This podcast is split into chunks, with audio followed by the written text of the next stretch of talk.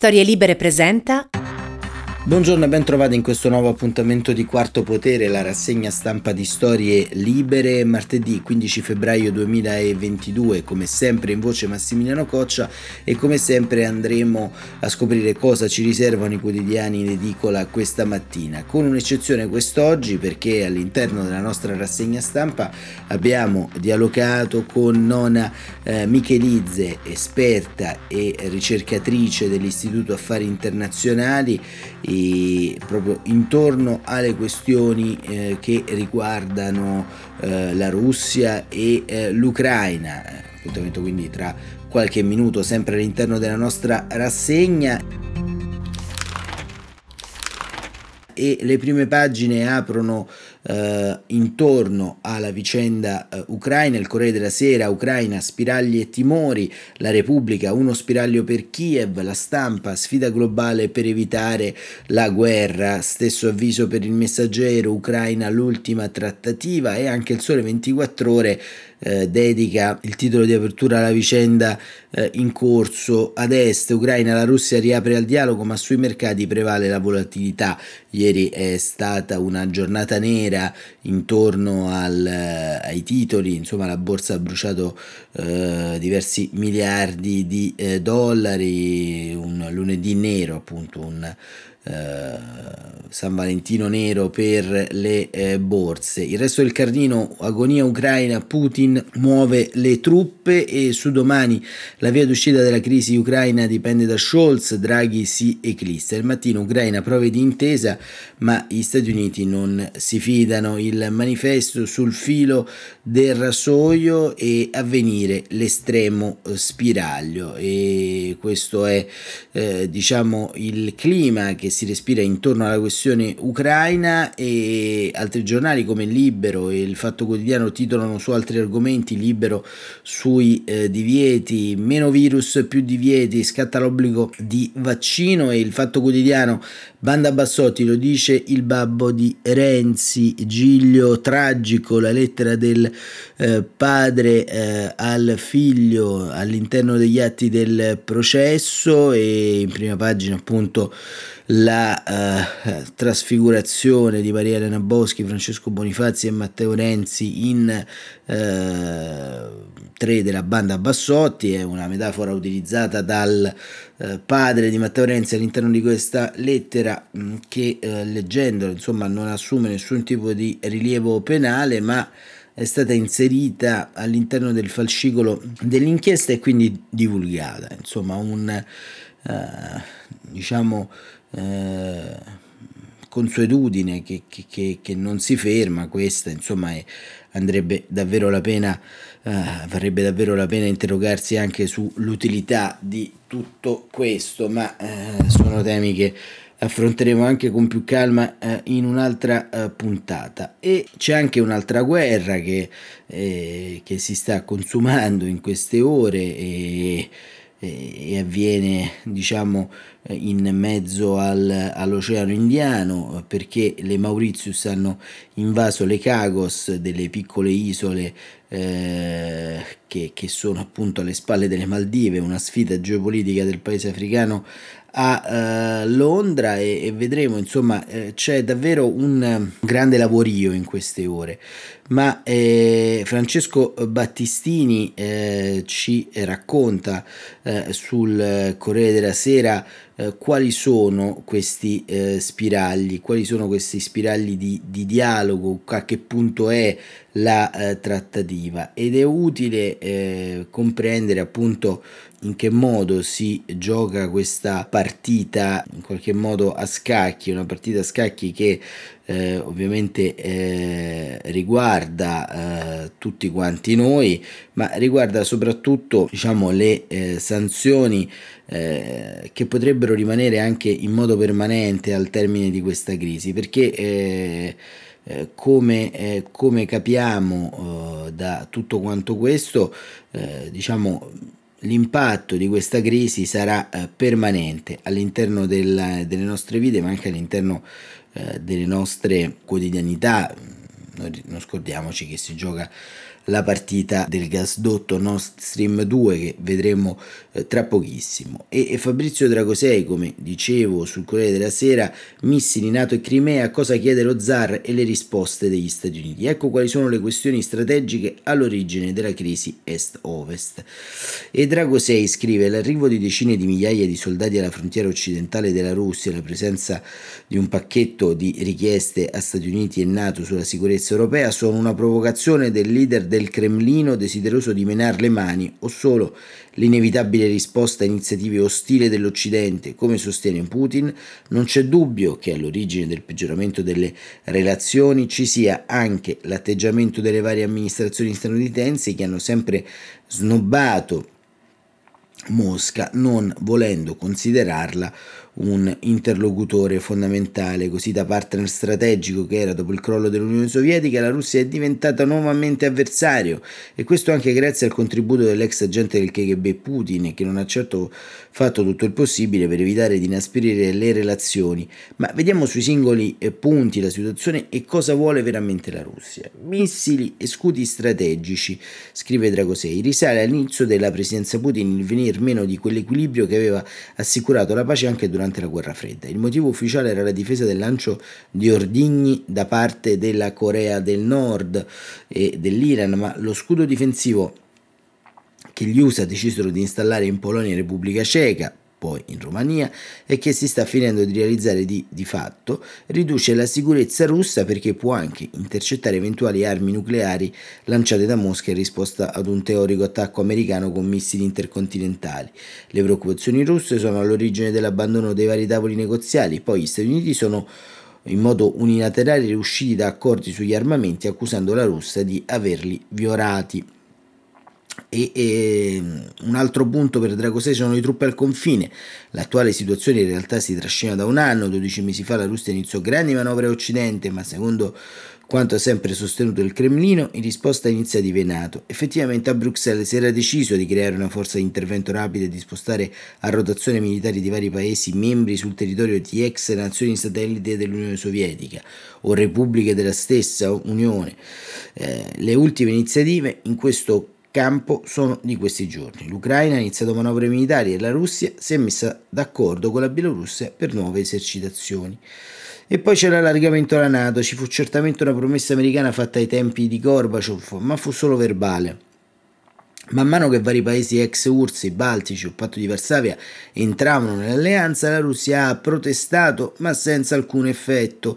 È vero però che la Nato non ha spostato a est armamenti nucleari. Oggi Mosca chiede che per iscritto si codifichi che Ucraina e Georgia non entreranno. Washington non può dichiararlo ufficialmente, ogni paese deve essere libero di decidere delle sue alleanze, ma nei fatti l'allargamento a questi due paesi è oggi impossibile, se non altro perché entrambi hanno conflitti aperti, Ossetia e Abkhazia per la Georgia, Crimea e Donbass per l'Ucraina, che non possono essere accettati in base al testo sull'allargamento della stessa Nato del 99 e le richieste russe, dice Dragosei. I documenti presentati da Mosca a Stati Uniti e NATO prevedono condizioni che non saranno accettate, come il ritiro delle truppe statunitensi dai paesi entrati nella NATO dopo il 97, anche se Washington non, eh,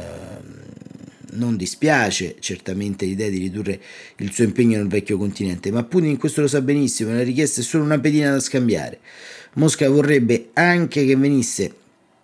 riconosciuta l'annessione della Crimea, ma sa che anche questo è impossibile e allora eh, ufficialmente eh, accontentare tutti eh, non sarà possibile, ci verrà una ripresa dei negoziati sui vari trattati di limitazione degli armamenti e una lenta e graduale de-escalation nei fatti.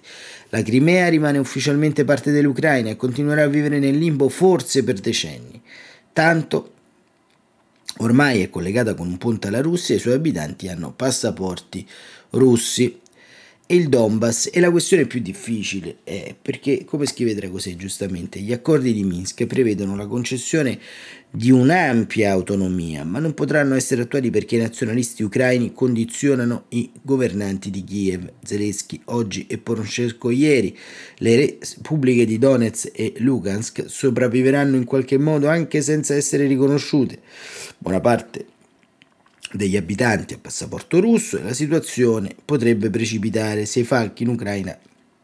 decidessero un colpo di mano contro gli indipendentisti ora che il paese ha ricevuto parecchie armi dall'Occidente. In quel caso Mosca interverrebbe con mano pesante come accadde nel 2008 con la Georgia, quando allora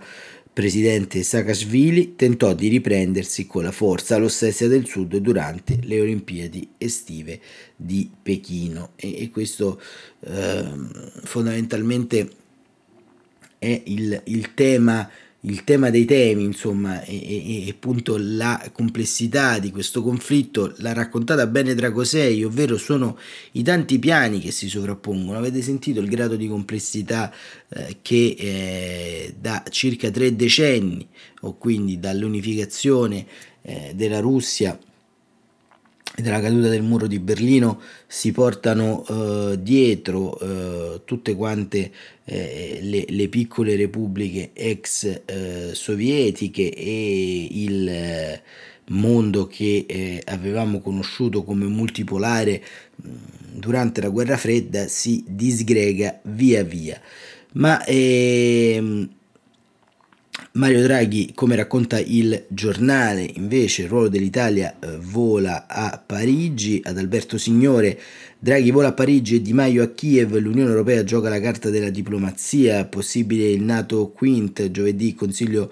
dell'Unione Europea, mentre il ministro degli esteri sarà a Mosca. Eh, scrive Signore, in Ucraina, quantomeno per un giorno, i venti di guerra sembrano finalmente soffiare con meno vigore, almeno stando alle parole del ministro degli esteri russo Lavrov, possibilista sull'eventualità che la diplomazia riesca alla fine a risolvere la crisi, un auspicio raccolto anche dalle borse europee che chiudono sì in calo, Milano almeno 2%, ma recuperando decisamente nel corso della giornata i minimi toccati la mattina in apertura di seduta. Si punta dunque sulla diplomazia nella speranza di tenere aperto il negoziato ed evitare uno showdown militare che solo venerdì sera, nella videoconferenza convocata da Biden a cui hanno preso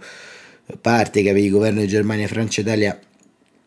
Gran Bretagna, Canada, Polonia e vertici UE e NATO sembrava alle porte. Scenario che riprende piede a sera quando riferisce la CNN il presidente ucraino Zelensky fa sapere di essere stato informato dagli Stati Uniti che l'invasione russa avverrà domani. D'altra parte è del tutto evidente che lo scontro tra Mosca e Kiev non è soltanto militare, ma è anche di comunicazione e propaganda. Anche Biden si è mosso seguendo questi piani alternativi, come pure la Nato che ha formalizzato in maniera preventiva l'intenzione di mettere in atto quelle che Draghi ha definito sanzioni dure. Nel caso in cui Putin decidesse davvero di passare dalle parole ai fatti,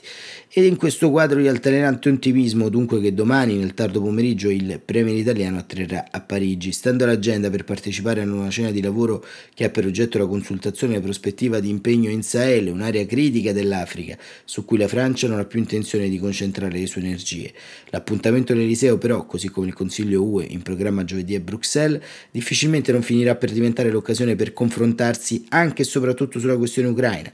A Parigi, infatti, oltre a Draghi, ci saranno anche il tedesco Scholz e lo spagnolo Sanchez, tanto che qualcuno ipotizza una riunione del formato NATO Quint, Stati Uniti più i quattro big europei.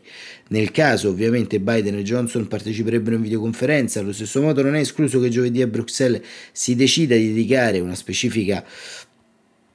sezione del Consiglio europeo incentrato sui rapporti tra Unione Europea e Unione Africana e sull'evoluzione della crisi tra Mosca e Kiev e saranno proprio queste città le prossime tappe della missione diplomatica del ministro degli esteri Di Maio atteso domani pomeriggio nella capitale ucraina e giovedì in quella russa dove incontrerà Lavrov appuntamenti che per dirla con le sue parole hanno l'obiettivo di ridurre la tensione ai confini tra Russia e Ucraina e trovare una soluzione diplomatica della crisi in atto. Oggi il titolare della Farnesina incontrerà il suo omologo ucraino Kuleba, al quale ribadirà il pieno sostegno dell'Italia alla sovranità e all'integrità territoriale del paese, in stretto coordinamento con i partner europei e gli alleati NATO. Insomma, pieno appoggio dell'Italia e ogni sforzo negoziale anche nel quadro degli accordi di Minsk e nel formato Normandia, al fine di preservare la stabilità e giungere a una composizione pacifica e duratura del confronto in corso.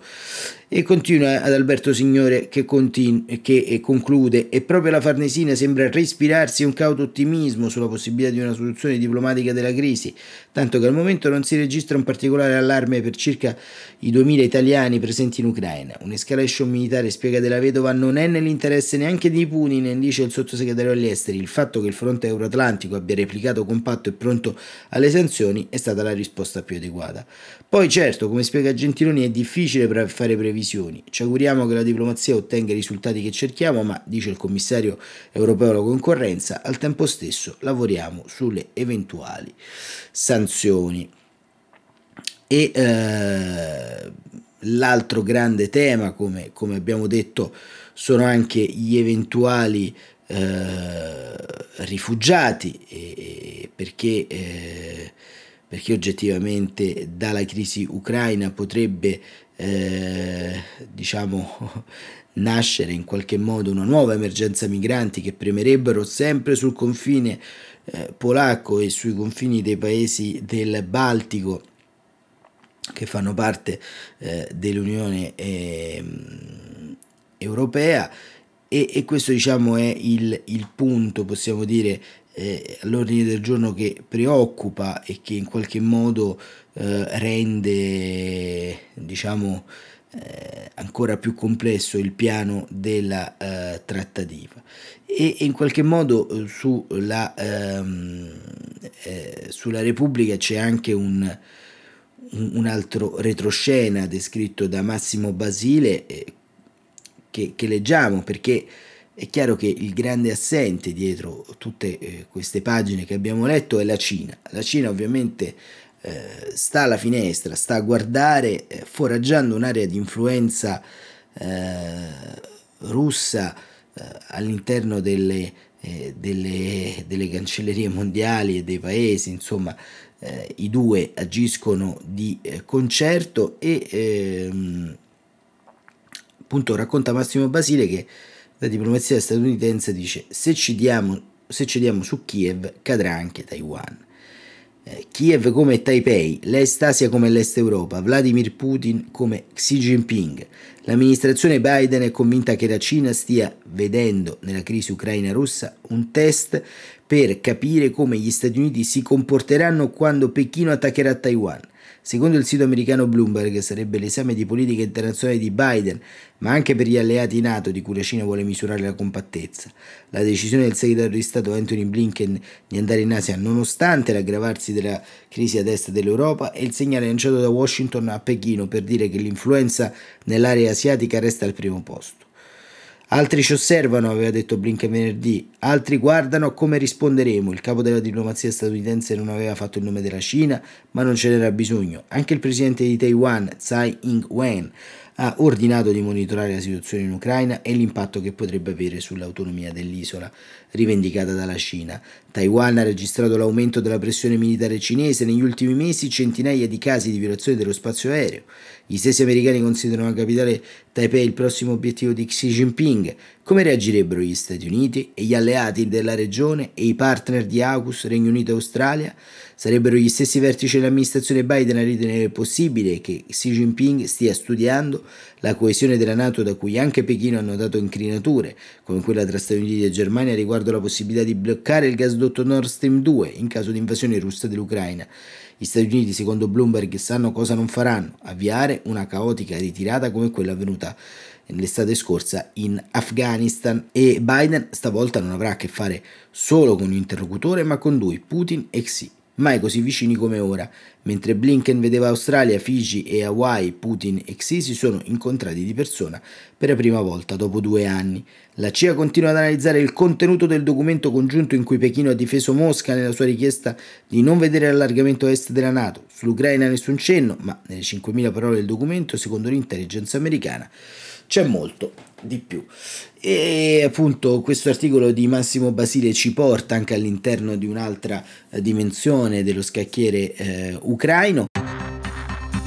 E come avevamo annunciato in apertura della nostra eh, rassegna stampa, eh, questa mattina vogliamo approfondire con Nona eh, Michelizze, responsabile di ricerca dell'Istituto Affari Internazionali, la situazione in Ucraina. Benvenuta e buongiorno Nona innanzitutto.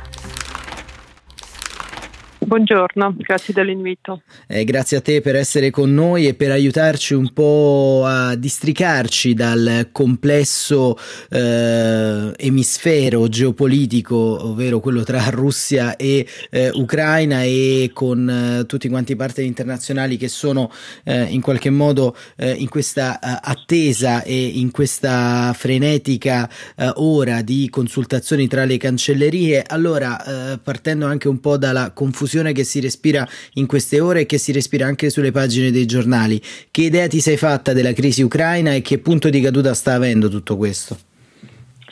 Allora, io comincerei dalle ultimissime informazioni che sto seguendo anche in lingua russa, cioè l'Ucraina da che mh, in qualche modo cercava di negare uh, che la guerra poteva essere imminente, come um, annunciato dagli Stati Uniti, ha, pian piano uh, cominciato di ammettere che effettivamente questa possibilità c'è ed è reale Uh, mi riferisco all'informazione che sta girando nella mass media russa che Zelensky, il presidente ucraino, ha chiesto a tutti i membri del suo partito di non lasciare il paese, che l'attacco si aspetta il 15 uh, eh, febbraio, dopodiché l'Ucraina sarà costretto a annunciare lo stato di guerra. Uh, quindi questo paradosso che si è uh, creato negli ultimi giorni in cui appunto dicevo che gli Stati Uniti da un lato um, in una maniera anche molto insistente rilasciavano delle informazioni molto dettagliate sui movimenti delle truppe russe intorno all'Ucraina, avvertivano il mondo, gli ucraini stessi che eh, la Russia stava per rilasciare un video fake sulle finte eh, atrocità ucraine nei confronti dei russi eh, che poi potevano usare come pretesto eh, per eh, attaccare Ucraina in nome di difendere difendere i cosiddetti compatrioti russi. Um, a questi avvertimenti, uh, come ho detto, Ucraina cercava uh, di mh, mm,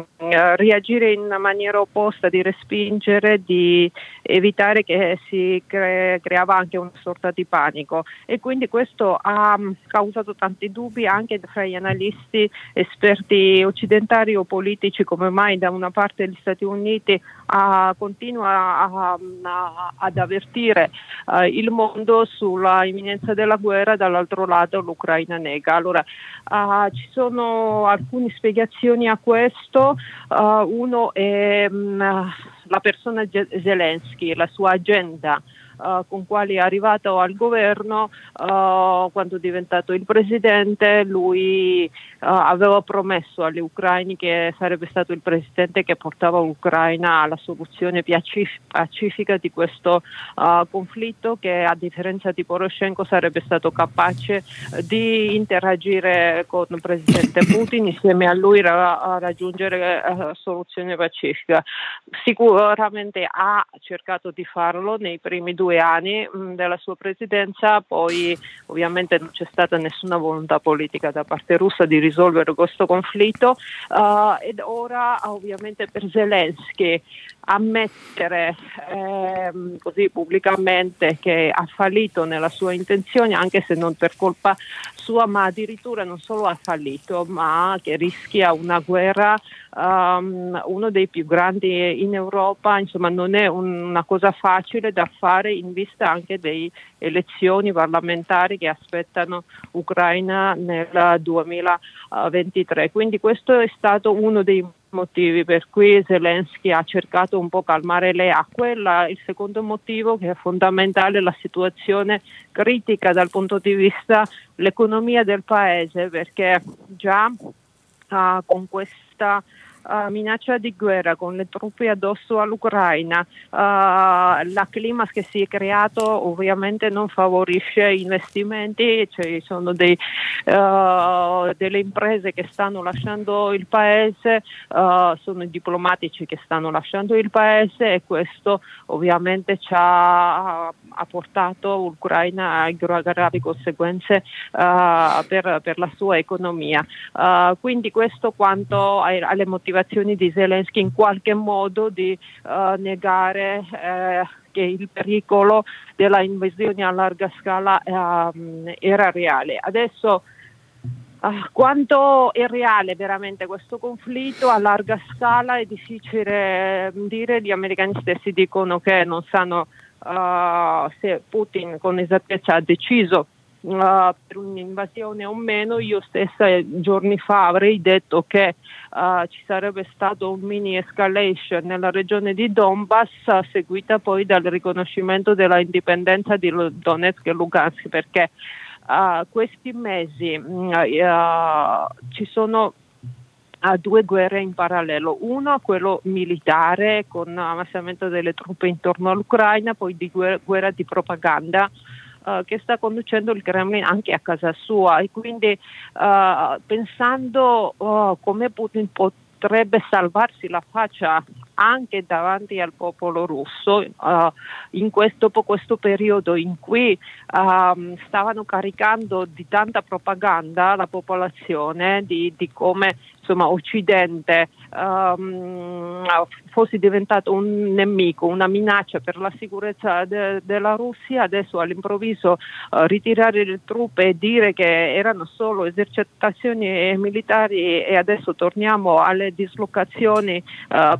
permanenti, insomma mi viene difficile da credere. Quindi quello che io consideravo più realistico come scenario era quella uh, una mini escalation nel stile uh, georgiano del 2008 uh, con provocazioni appunto mh, sul campo in cui la Russia poteva accusare l'Ucraina nelle provocazioni e, e rispondere mh, con riconoscimento di Donetsk e Lugansk considerando che la Russia di fatto ha già il controllo di queste regioni perché mantiene lì 15.000 soldati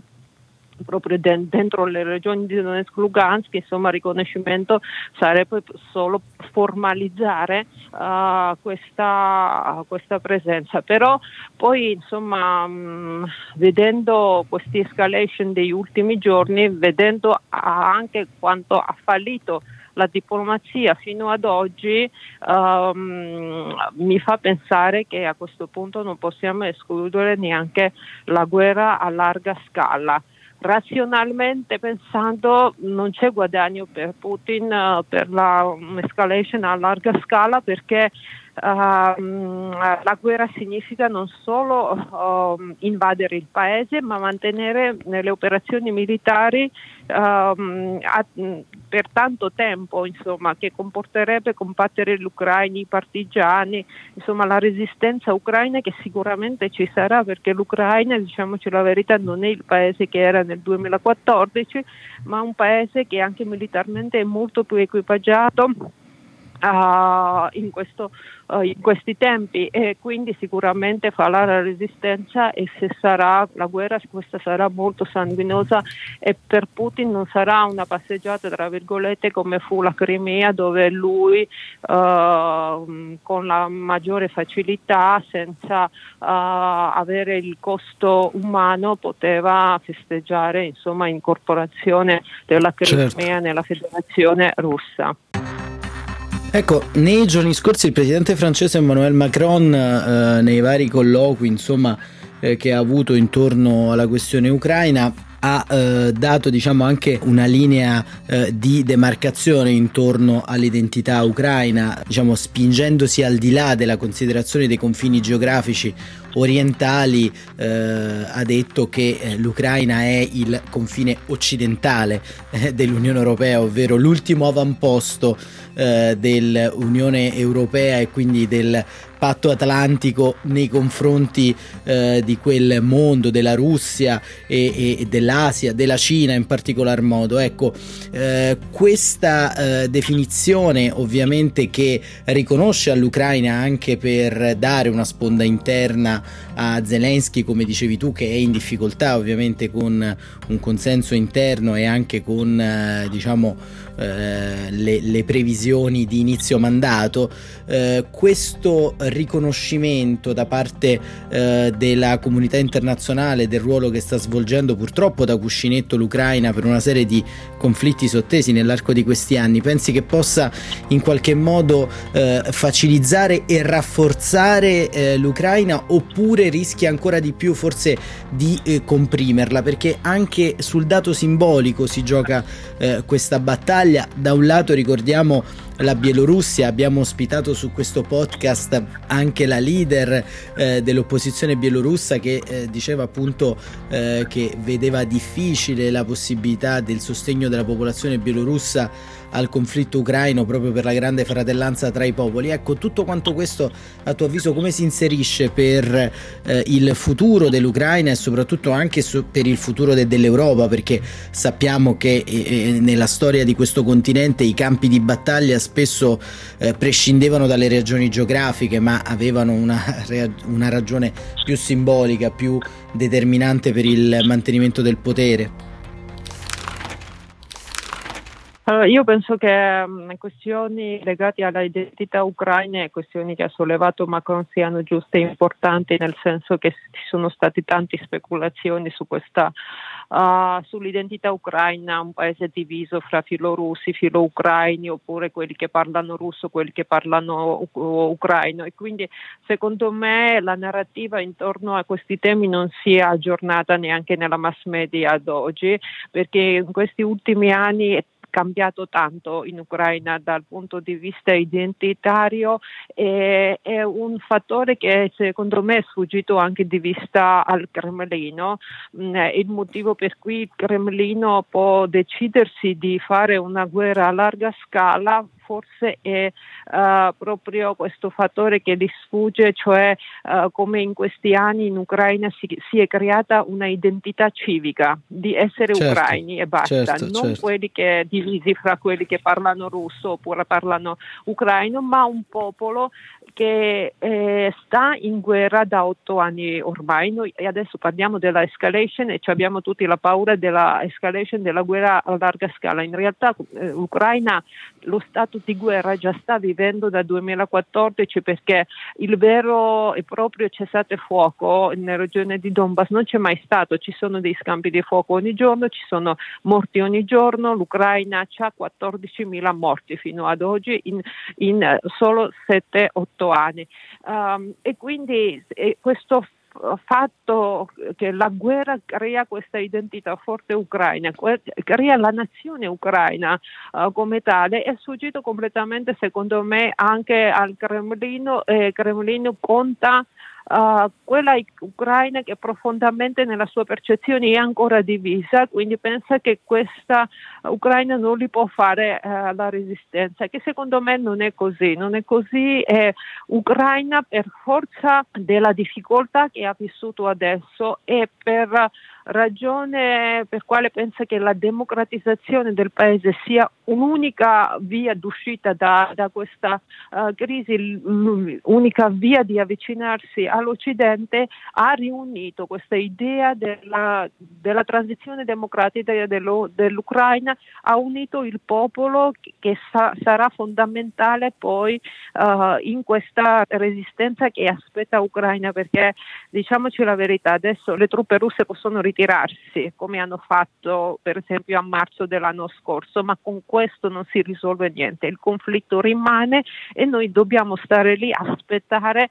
un'altra escalation. Quindi secondo me la diplomazia uh, fino ad oggi ha fallito non solo a de-escalation di questa crisi che ancora stiamo certo. vivendo, certo. ma in generale ha fallito anche nella risoluzione del, del conflitto perché tutti i stati mh, principali, quelli che sono mediatori, Nord Germania e la Francia nel formato di Normandia, rimangono attaccati a questo accordo di Minsk che non ha il futuro di essere implementato. E quindi una volta per sempre bisogna in qualche modo ammettere che questo è un accordo che non è né interesse russo di implementare, tantomeno non è nell'interesse ucraino di essere implementato e quindi quando bisogna ammettere e fare qualcosa, qualcos'altro. Bene, allora nonna, noi ti ringraziamo, ringraziamo nonna Michelizze dell'Istituto Affari Internazionali per essere stata con noi. Eh, torneremo ovviamente a disturbarti nell'arco di questi giorni perché sei una guida preziosa all'interno del conflitto eh, che in qualche modo stiamo vivendo e nelle eh, tutte le sue fasi sia diplomatiche che eh, belliche. Grazie davvero e a presto risentirci. Grazie, alla prossima. E con la conversazione a Nona eh, Michelizze termina la rassegna stampa di oggi, una rassegna stampa ricca di spunti, ci siamo concentrati prevalentemente o esclusivamente sulla crisi geopolitica tra Ucraina e eh, Russia e con tutte quante le varie sfere di influenza e derivazione che questo porta dietro. L'appuntamento con Quarto Potere è come al solito per domani mattina alle 7.45. Grazie davvero per essere stati con noi e a presto risentirci.